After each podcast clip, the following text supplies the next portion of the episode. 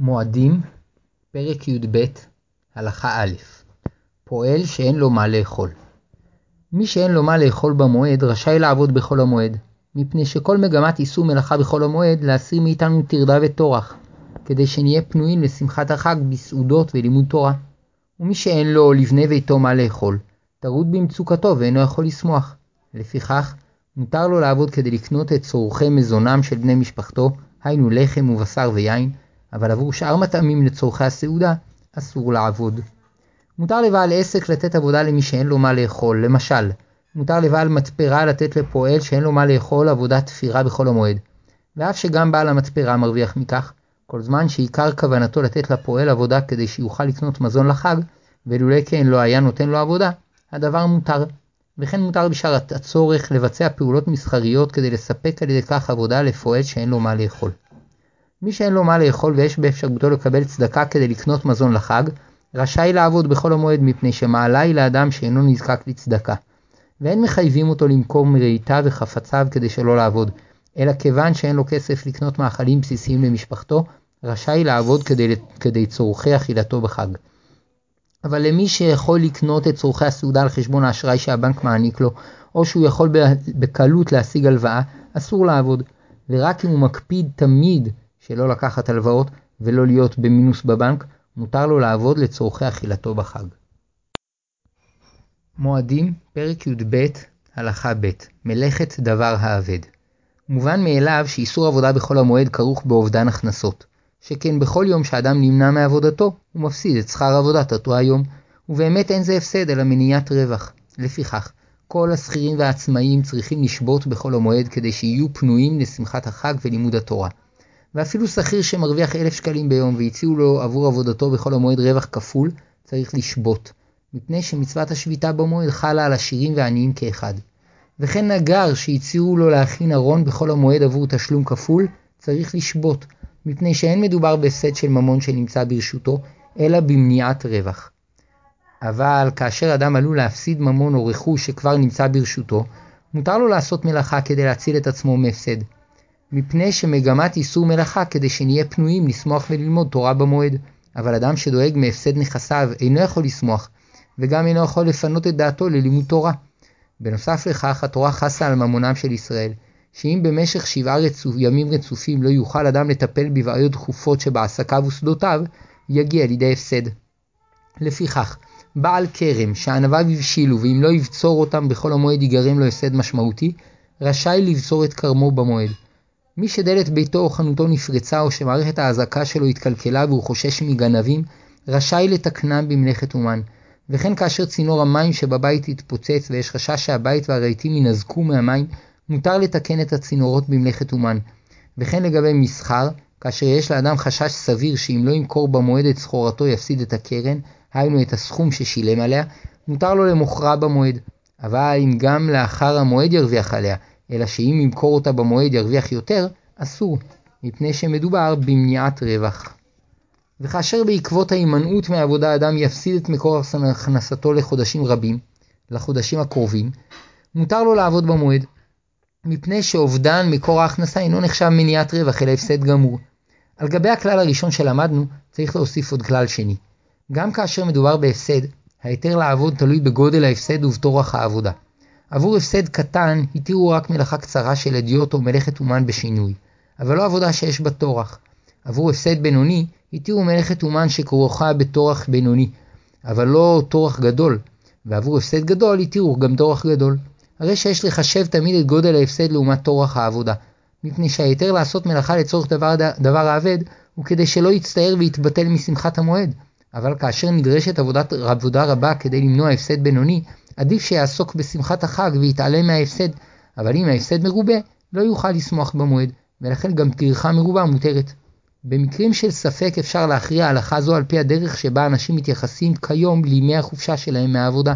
אם מדובר בהפסד גדול שכדי למונעו אנשים רגילים לבטל את חופשתם המשפחתית, הרי שגם בחול המועד מותר לעבוד כדי למונעו.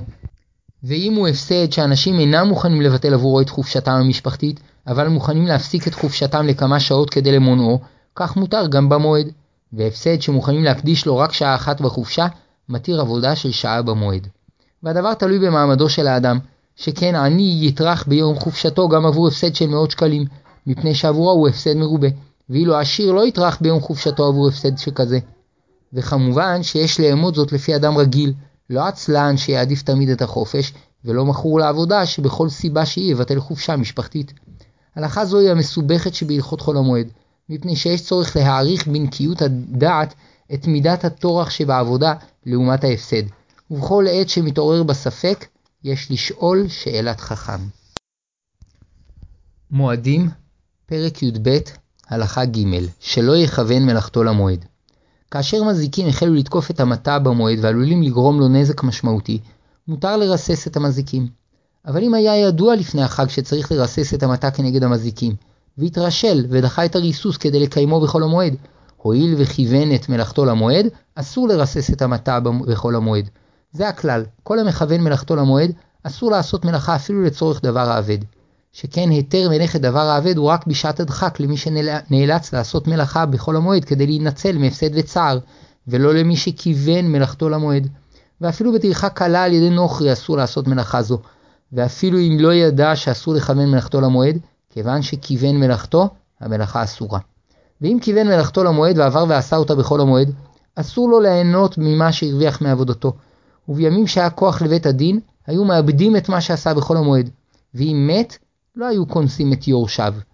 מי שקיבל על עצמו עבודה וסוכם שאם יסיים אותה לאחר תאריך מסוים ישלם קנס משמעותי, אם כאשר קיבל את העבודה היה בטוח שיצליח לסיימה בזמן בלא לעבוד בחול המועד, ובמשך העבודה הראה תקלה שגרמה לכך שאם לא יעבוד בחול המועד לא יספיק לסיים את העבודה בזמן, מותר לו לעבוד בחול המועד. אבל אם מתחילה ידע שגם אם יזדרז יש סיכוי גבוה שלא יספיק לסיים את העבודה בלא לעבוד בחול המועד, הרי זה כי מי שכיוון את מלאכתו למועד ואסור לו לעבוד בחול המועד. ככלל יש לדעת שההיתר לעבוד בחול המועד הוא רק למקרים מיוחדים שיכולים לקרות אחת לכמה חגים, ולכן בעל עסק שמבקש בכל חג היתר לעבוד משום דבר האבד, בדרך כלל אין להתיר לו, כי אין מדובר בהפסד אלא במניעת רווח, או שמדובר בעסק שאינו מנוהל כראוי, וממילא העבודה בחול המועד לא תפתור לו את הבעיה. מועדים, פרק י"ב, הלכה ד' מדיני מלאכת דבר האבד. גם כאשר יש ספק אם יגיע ההפסד, כגון שלא ברור אם המזיקים יחוללו במתן נזק משמעותי, כלשהו ספק שאנשים רגילים לדאוג מפניו ולהפסיק את חופשתם כדי לטפל בו, מותר לעשות מלאכה כדי למנוע את ההפסד. אמנם, כאשר אין ניכר שהמלאכה נעשית כדי להציל מהפסד, צריך לכתחילה לעשותה בצנעה, כדי שלא ילמדו מזה להקל במקום שאסור. העוסק במלאכת דבר האבד צריך למעט בטרחה, שאם אפשר למנוע את ההפסד במלאכה פשוטה, לא יעשה מלאכה מורכבת. לפיכך, בגד שיתלכלך באופן שאם לא יכבסו אותו מיד יתקלקל, עדיף לכבסו במכונה מאשר בידיים. גם אובדן רוחני נחשב דבר האבד. למשל, אם יתחדשו לאדם חידושי תורה והוא ירא שמא ישכחם, מותר לו לכותבם כדי שלא ישתכחו ממנו. ואם הוא יודע לכתוב במחשב, עדיף שיכתבם במחשב ולא בכתב יד, כדי למעט בטרחה. כאשר יש היתר לעבוד משום דבר האבד, מותר לשכור פועלים לצורך מניעת ההפסד ולשלם להם עבור עבודתם. אם אפשר, עדיף לשכור פועלים יהודים שאין להם מה לאכול בחג. ואם אין כאלה, עדיף לשכור פועלים נוכרים. וכשאין אפשרות, יעשה בעל הבית את העבודה. ואם אינו יכול, מותר לו לשכור פועלים יהודים שיש להם צורכי חג. וכיוון שאין להפסיד את מנוחת המועד שלהם בחינם, עליו לשלם להם על עבודתם. כאשר צינור המים שבתוך הקיר יתפוצץ והדבר גורם לנזק, מותר לתקן את הצינור, מפני שזוהי מלאכת דבר האבד. אבל אסור לסגור את הקיר ולצובעו, מפני שמלאכה זו כבר אינה לצורך דבר האבד. אלא שאם מחיר העבודה יעלה באופן משמעותי עקב כך שהפועל ייאלץ לבוא שוב כדי לסכם, לסיים את עבודתו, מותר לבקש מהפועל להשלים את עבודתו במועד כדי לחסוך את התשלום הנוסף. ואדם עשיר שהתשלום הנוסף אינו חשוב עבורו, אינו רשאי להקל בזה. מועדים, פרק י"ב, הלכה ה' מעסיקים ושכירים. ישנן עבודות שמותרות לכתחילה בחול המועד, והן הנעשות לצורך אספקת מזון כמבואר לעיל, לצורך הגוף ורפואה, לצורך ציבור כמו הובלת נוסעים, וכן לצורך תברואה ותחזוקת הדרכים, וקיום בסיסי של מערכת הבנקאות ובתי הדין. בשאר העבודות אסור לעבוד, אלא אם כן יש בהן היתר של צורך דבר האבד. בעל העסק שאין לו היתר עבודה בחול המועד, צריך לסכם מתחילה עם עובדיו שבימי חול המועד העסק יושבת והם יצאו לחופש. וימים אלה ייחשבו כחלק מימי החופש שהוא חייב להעניק להם על פי החוק. במדינת ישראל זכאי כל שכיר לקבל מספר ימי חופשה בשנה, לפחות שבועיים. ומי שעובד בעבודה שאסור לעשותה בחול המועד, צריך לדרוש שימי חול המועד יהיו כלולים בימי החופשה השנתית שלו. וגם כאשר יש לו מזה הפסד מסוים, כגון שרגילים במקום עבודתו לעבוד בחול המועד פחות שעות, ואם ייקח את ימי החופש המגיעים לו בחול המועד, יצא שהוא מבזבז את ימי חופשתו על ימי עבודה קצרים, עדיין חובה עליו לקחת את ימי החופש בחול המועד. וגם כאשר בני משפחתו מעוניינים לצאת לחופשה ארוכה בקיץ, ואם ינצל את ימי החופשה שעומדים לזכותו בחול המועד, יישארו לזכותו ימים ספורים לחופשת הקיץ, חובה עליו לקבל את ימי חופשתו בחול המועד. במקרה שנוצר לחץ גדול בעבודה, ודורשים מהעובד לעבוד בחול המועד ולקחת את ימי החופשה שהוא זכאי להם בזמן אחר, אם אכן העסק עומד להפסיד כסף אם לא יעבוד בחול המועד, ומדובר במקרה חד פעמי שאינו חוזר בכל שנה בימי חול המועד, הרי זה נחשב כמלאכת דבר העבד, ומותר לו לעבוד בחול המועד. אבל אם מצד ההלכה אסור להפעיל את העסק בחול המועד, ובכל זאת המעסיק דורש ממנו לעבוד, אסור לו לשמוע בקולו. ואם יש חשש שבעקבות סירובו לעבוד יפסיד את מקום עבודתו, למרות שבעל העסק דורש ממנו לעבוד בחול המועד עובר באיסור חמור, לעובד, לעובד זה נחשב כמלאכת דבר העבד ומותר לו לעבוד. מועדים, פרק י"ב, הלכה ו' חנויות מזון ושאר מוצרים בחול המועד. בעל חנות מזון צריך לפתוח את חנותו בחול המועד כדי לספק לקוניו את צורכי החג. מכיוון שברור שהמסחר נעשה לצורך המועד, אין, צריך, אין צורך להצניע את פתיחת החנות. מותר לרשום את המכירות בקופה ולתת עליהם קבלות כנדרש בחוק. ולכאורה אסור לבעל החנות למכור לגוי, שכן כל ההיתר הוא למכור לצורך המועד, וכיוון שאין לגוי מצווה לשמוח במועד, אסור למכור לו. אולם למעשה, כיוון שפתח את החנות בהיתר עבור צורכי החג של היהודים, ימכור גם לגוי מפני דרכי שלום. וכן לגבי יהודי שאינו שומר הלכה, לכאורה אסור למכור לו, שמא הוא קונה לצורך ימים שלאחר המועד, אבל למעשה אין צורך לברר לשמה הוא קונה, וממילא מותר למכור לכל יהודי.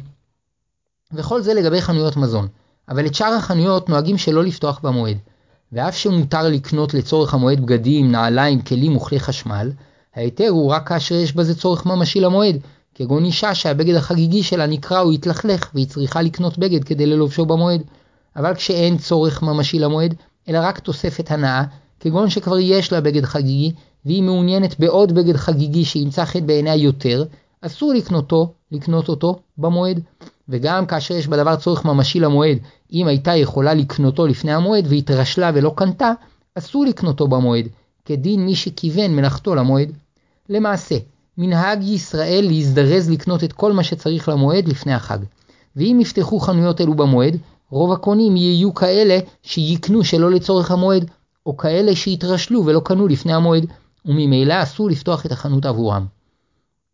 ומי שנצרך לקנות בדחיפות בגד או נעליים במועד, אם לא יתרשל מכך לפני החג, מותר לו להתקשר לבעל חנות ולבקש לקנות את המוצר הנצרך. ואם בעל החנות יודע שבכל יום יש יהודים שנצרכים לקנות בהיתר מוצרים לצורך המועד, מותר לו לפתוח את החנות למשך מספר שעות מצומצם ביום. אלא שצריך להקפיד שהמכירה תיעשה בצנעה. אם החנות נמצאת בסמטה מוצנעת, אפשר לפותחה כדרכה, ואם היא ברחוב רגיל, יש לשנות בדרך פתיחתה, שאם רגילים לפתוח בה שתי דלתות, יפתחו אחת, ואם יש לה דלת אחת ותריס, יורידו את מחצית התריס, כדי שיהיה ניכר שאינה פתוחה כדרכה. וצריך גם לכתוב על הדלת, החנות פתוחה לצורכי המועד בין שעה זו לזו. ועיין לעיל שגם דבר שמותר לקנות במועד, אסור לקנות בחנות שפתוחה באיסור. מועדים, פרק י"ב, הלכה ז' היתרי הפעלת חנויות ומסחר משום דבר האבד. מי שחנותו נמצאת באזור של גויים, והוא חושש שאם יסגור את חנותו בחול המועד יתרגלו הקונים ללכת אצל מתחריו, ויגרם לו מזה הפסד גדול לטווח ארוך, מותר לו לפתוח את החנות בחול המועד. ואם אי אפשר, טוב שיעשה, ואם אפשר, טוב שיעשה זאת על ידי פועלים גויים. ואם אין אפשרות להעסיק גויים, יעסיק יהודים, ולכתחילה ייזהרו מעשיית מלאכות שאיסורן מהתורה, ובשעת הדחק אפשר להקל. מי שהחנות שלו נמצאת באזור שרוב הקונים יהודים שאינם שומרי מצוות, והוא מוכר בחנות דברים שאפשר להשתמש בהם לצורך המועד, כגון בגדים, נעליים, תכשיטים, כלי בית, משחקים וספרים. למרות שלמדנו בהלכה הקודמת שבאופן רגיל אסור לפתוח חנויות אלו, כאשר יש חשש רציני שאם לא יפתח את החנות בחול המועד, יפסיד את הלקוחות הקבועים שלו, ויגרם לו הפסד גדול לטווח ארוך, כיוון שהוא מוכר שם דברים שיכולים להועיל במועד, מותר לו לפתוח את החנות. וטוב שיכתוב שלט מאיר עיניים, שהחנות פתוחה לכבוד שמחת המועד, כדי שהקונים יכוונו בקנייתם להוסיף שמחה במועד. אבל אם זו חנות שמוכרים בה מוצרים שאין בהם צורך למועד, או מוצרים שצריכים הרכבה ותפירה, או מוצרים שבעת הקנייה מזמינים אותם והם מגיעים לבית הלקוח רק לאחר המועד, כיוון שאין בחנותו שום תועלת למועד, עליו לסגור אותה במועד, כדי שלא להכשיל את היהודים במסחר אסור. ואם האיום על חנותו הוא חמור, ישאל שאלת חכם. במקומות שמתאסף קהל גדול, כמו בעיר העתיקה, מערת המכפלה ואירועי שמחת בית השואבה, מותר להקים דוכנים לממכר צורכי מצווה, כמו ספרים ודיסקים של שירי קודש, כיוון שיש בזה צורך מצווה וצורך של דבר האבד, מפני שאין אפשרות להגיע אל הקהל הזה בהזדמנות אחרת. ואף שמעיקר הדין צריך למכור דברים שכאלה בצנעה, כדי שלא להפסיד את האפשרות למוכרם לקהל גדול, מותר למוכרם בפרהסיה. וטוב להציב מעל הדוכן שלט שהמכירות לצורך שמחת המועד.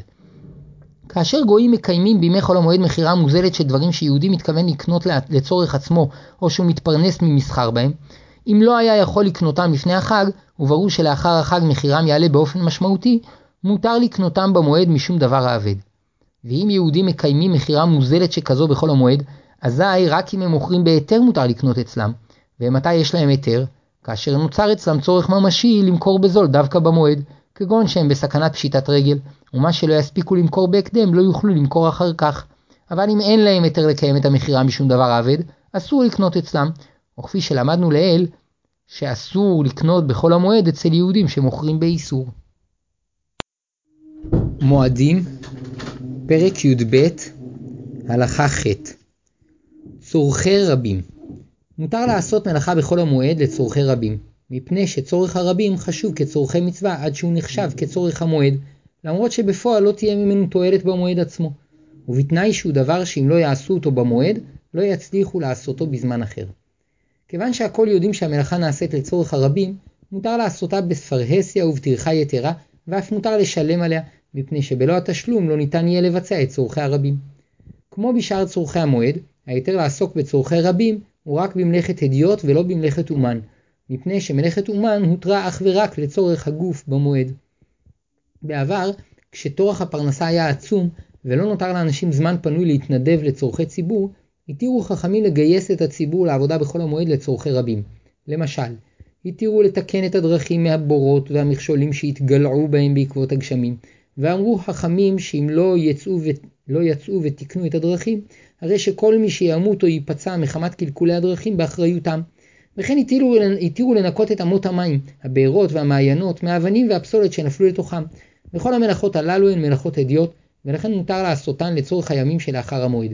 ואם צריכים לחפור בור מים חדש, מותר לבצע במועד את חפירתו שהיא מלאכת הדיוט, אבל את איתומו, שהוא מלאכת אומן, יעשו לאחר המועד.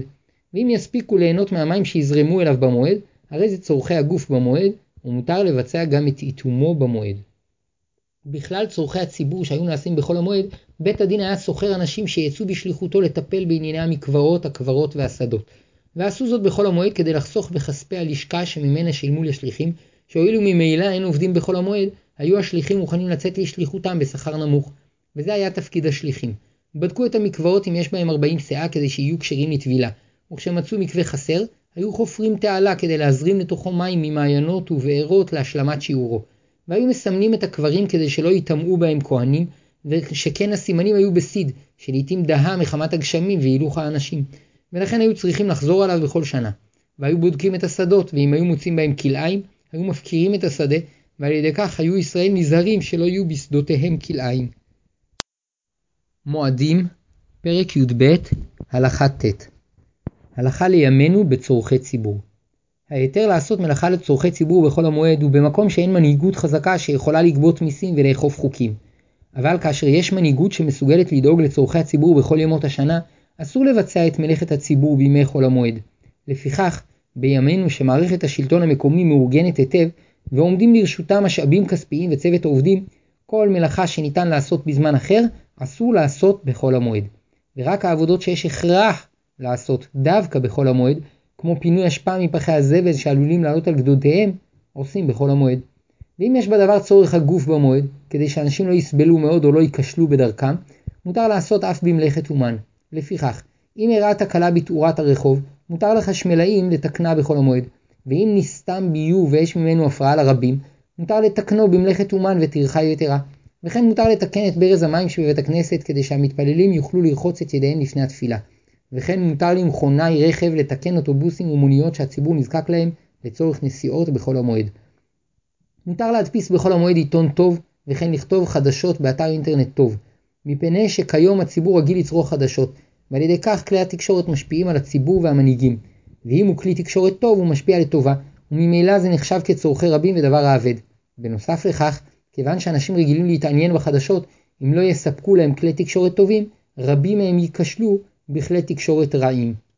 מותר לעיתון טוב להדפיס בכל המועד גם מודעות ופרסומות, אבל אסור לכתוב בכל המועד כתבות ומאמרים לצורך הימים שלאחר החג. אמנם כתבות שאם לא יופיעו ייגרם לעיתון הפסד, ואין אפשרות להכינן לאחר החג לפני מועד הדפסת העיתון, וגם אין אפשרות לכותבן לפני החג, מותר להכין בכל המועד. מועדים, פרק י"ב, הלכה י' לצורכי מצווה, מלאכת הדיוט מותרת.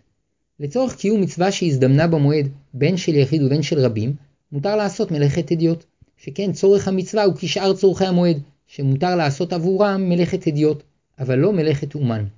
כי רק לצורך הגוף במועד, כגון הכנת מאכלים ותיקון מערכת המים, הותרה מלאכת אומן. לפיכך, אסור לכתוב ספר תורה במועד, ואפילו אות אחת אסור לכתוב, הואיל וזו מלאכת אומן, שלא הותרה אלא לצורך הגוף במועד. אבל אם ספר התורה צריך תיקון במעשה אדיוט, מותר לתקנו בכל המועד, אף שאין צריכים לקרוא בו במועד, שכן מותר לעשות מלאכת אדיוט לצורכי מצווה, אף שלא לצורך המועד. לפיכך, ספר תורה שנמצאה בו אות מיותרת, מותר למוחקה. ואם נמצאו בו אותיות דבוקות, מותר להפרידן, וכן אם הדיו של כמה אותיות נשחק, מותר לעבור עליו שוב בדיו. הלומד תורה ויודע שעל ידי סיכום הדברים יתרכז יותר, כיוון שכתיבתו לצורך מצווה, מותר לו לסכם את לימודו בכתב אדיוט או בכתיבה במחשב. הרוצה לקיים מצוות הכנסת ספר תורה במועד, אסור לו להשאיר את כתיבת האותיות האחרונות לכל המועד, כיוון שכתיבתן היא מלאכת אומן, אבל מותר להשאיר אותיות שמסגרתן עשויה, וכל שנותר הוא למלא אותן, שזו מלאכת הדיוט שמותרת לצורכי מצווה. מי שצריך לקיים סעודת ברית באיסרו חג, ואין באפשרותו להכין אז את הסעודה, רשאי להכין את הסעודה בחול המועד. ואף שאין מכינים מאכלים מחול המועד לחול, כיוון שיש בזה צורך מצווה והיא מלאכת הדיוט, מותר. מועדים, פרק י"ב, הלכה י"א לצורך מצווה עוברת, הותרה מלאכת אומן. מה שלמדנו שרק מלאכת הדיוט הותרה בחול המועד לצורכי מצווה, הוא דווקא במצווה רגילה. אבל אם זו מצווה עוברת, היינו מצווה שאם לא יקיים אותה עכשיו יפסיד אותה, מותר לעשות למענה בחול המועד אף מלאכת אומן. היתר זה שייך לכלל, לכלל של מלאכת דבר האבד. שכשם שהפסד ממון הוא דבר האבד, כך הפסד מצווה הוא דבר האבד. אמנם בדבר אחד ישנו יתרון לצורכי מצווה, שהתירו חכמים מלאכת דבר האבד רק כאשר לא כיוון את מלאכתו למועד, אבל אם היה יכול לעשות את המלאכה לפני החג ודחה אותה למועד, כנסו אותו חכמים, ואסרו עליו לעשותה. אבל כאשר מדובר בצורך מצווה, לא כנסו אותו חכמים. לפיכך, במקום שיש ספר תורה אחד בלבד, ונמצא שחסרות בו אותיות, למרות שהתרשלו ולא כתבו אותן לפני המועד, מותר לכותבן בכל המועד כדי לקרוא בו בציבור, ואף מותר להכין קולמוס כדי לכתוב את האותיות הנדרשות. ואף שכתיבת האותיות והכנת הקולמוס הן מלאכת אומן, כיוון שאם לא יכתבו את האותיות יפסידו את מצוות קריאת התורה, הרי שזו מלאכה לצורך דבר האבד שהותרעה במועד. ואף שבבית כנסת סמוך ישנו ספר תורה כשר, מותר לתקן את הפסול, כדי שלא להטריח את הציבור להביא ספר תורה מבית כנסת אחר. וכן מי שלא הקים סוכה לפני החג, רשאי לבנותה בכל המועד, ואם יש צורך, מותר להקימה במלאכת אומן, הואיל וזו מצווה עוברת, שאם לא יעשה את הסוכה בכל המועד, יפסיד את המצווה. וגם מי שיש לו סוכה קטנה והוא רוצה להרחיבה לצורך אורחים שאין להם סוכה, או לצורך קיום סעודת ברית מילה, רשאי להרחיבה במלאכת אומן, הואיל וזו מצווה עוברת. וכן מותר לקטוף כמות גדולה של ערבות בסוכות ולמוכרה בפומבי לצורך המצווה. עושים כל צורכי המת בחול המועד, מפני שכבוד המת הוא מצווה עוברת. לפיכך, תופרים לו תכריכים במעשה אומן, וחוצבים לו קבר, ומדפיסים הודעות כדי להודיע לרבים על מועד ההלוויה.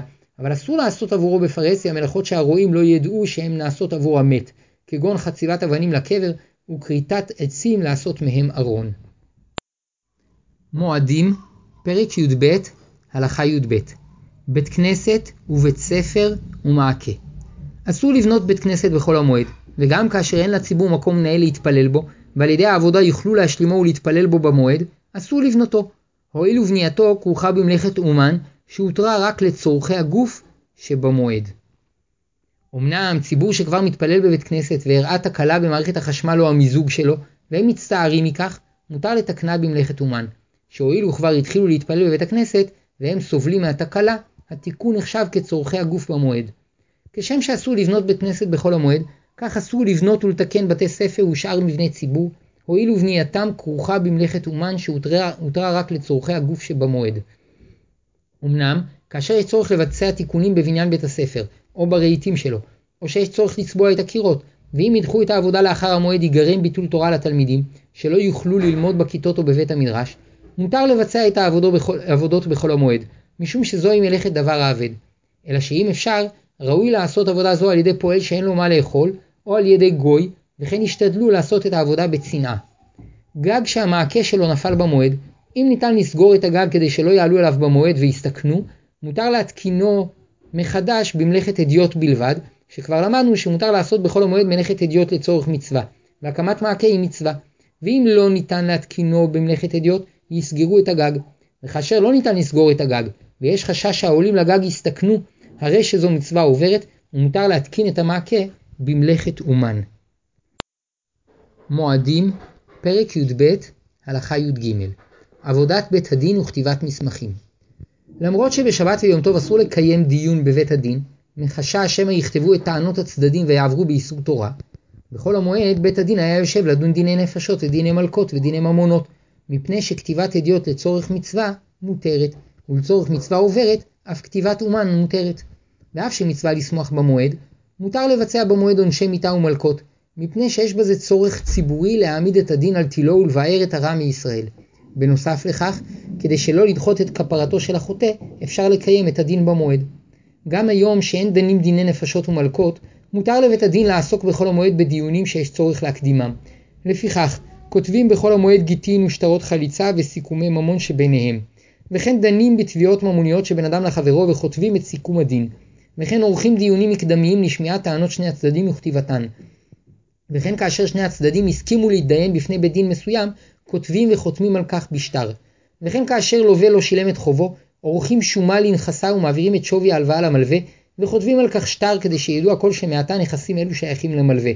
וכן כותבים אגרות מזון, היינו התחייבות של אדם לדזון את ילדיה של אשתו. וכן כותבים צוואות ושטרות של הענקת נכסים במתנה. טעם ההיתר בכל אלה, מפני שהם צורכי ציבור, ואף שכל דיון ודיון עוסק באנשים פרטיים, כיוון שדיונים אלה מזדמנים תדיר, ואם יעכבו אותם עד לאחר המועד יש חשש שבינתיים תתעורר מחלוקת בין הצדדים, הרי הם נחשבים כצורך הרבים. ובשעת הצורך כותבים אותם במלאכת אומן, מפני שלפעמים דיונים אלה וכתיבתם הם צורך של דבר האבד, שאם לא יכתבום, עלולים לחזור ולחלוק על מה שסוכם. ולעיתים יש בכתיבה צורך הגוף, שעל ידי כתיבת שטר יוכל לקבל כסף לקנות מאכלים לסעודת החג. מטעמים אלו, מותר לפתוח בנק במועד. אמנם לכתחילה כשאין בכך צורך גדול עדיף שלא לבצע פעולות בנקליות בכל המועד, ולכן הבנקים צריכים לצמצם את שעות הפעילות, וכן הלקוחות צריכים להימנע מפעולות שניתן לדחות לאחר החג. אבל כאשר יש צורך, מותר ללקוחות לבצע פעולות בבנק, כגון הפקדת המחאות שיש חשש שיעבדו או שלא יכובדו לאחר החג, או כדי להוציא מזומנים לצורך המועד, או כדי לשלם חובות שהמאחר לשלמם מתחייב כקנס. וכן מותר לעובדים בדואר להפעיל את שירותי הדואר, מפני שהם צורכי ציבור. וכיוון שיש בדברי הדואר גם מכתבים שעיכובם יגרום הפסד, מותר לעובדי הדואר לבצע בשעת הצורך גם מלאכת אומן. מצוות עשה מן התורה להלוות כסף לאדם שנזקק לו, ומצווה לכתוב על זה שטר כדי למנוע שכחה ומריבה. אמנם במועד יש להימנע מכך, משום שאין כותבים שטרי חוב במועד, אבל כאשר יש צורך לקחת הלוואה, כדי לקנות צורכי חג או לצורך דבר האבד, מותר לתת הלוואה ולכתוב על כך שטר, ואם יש צורך, מותר לכותבו אף במלאכת אומן.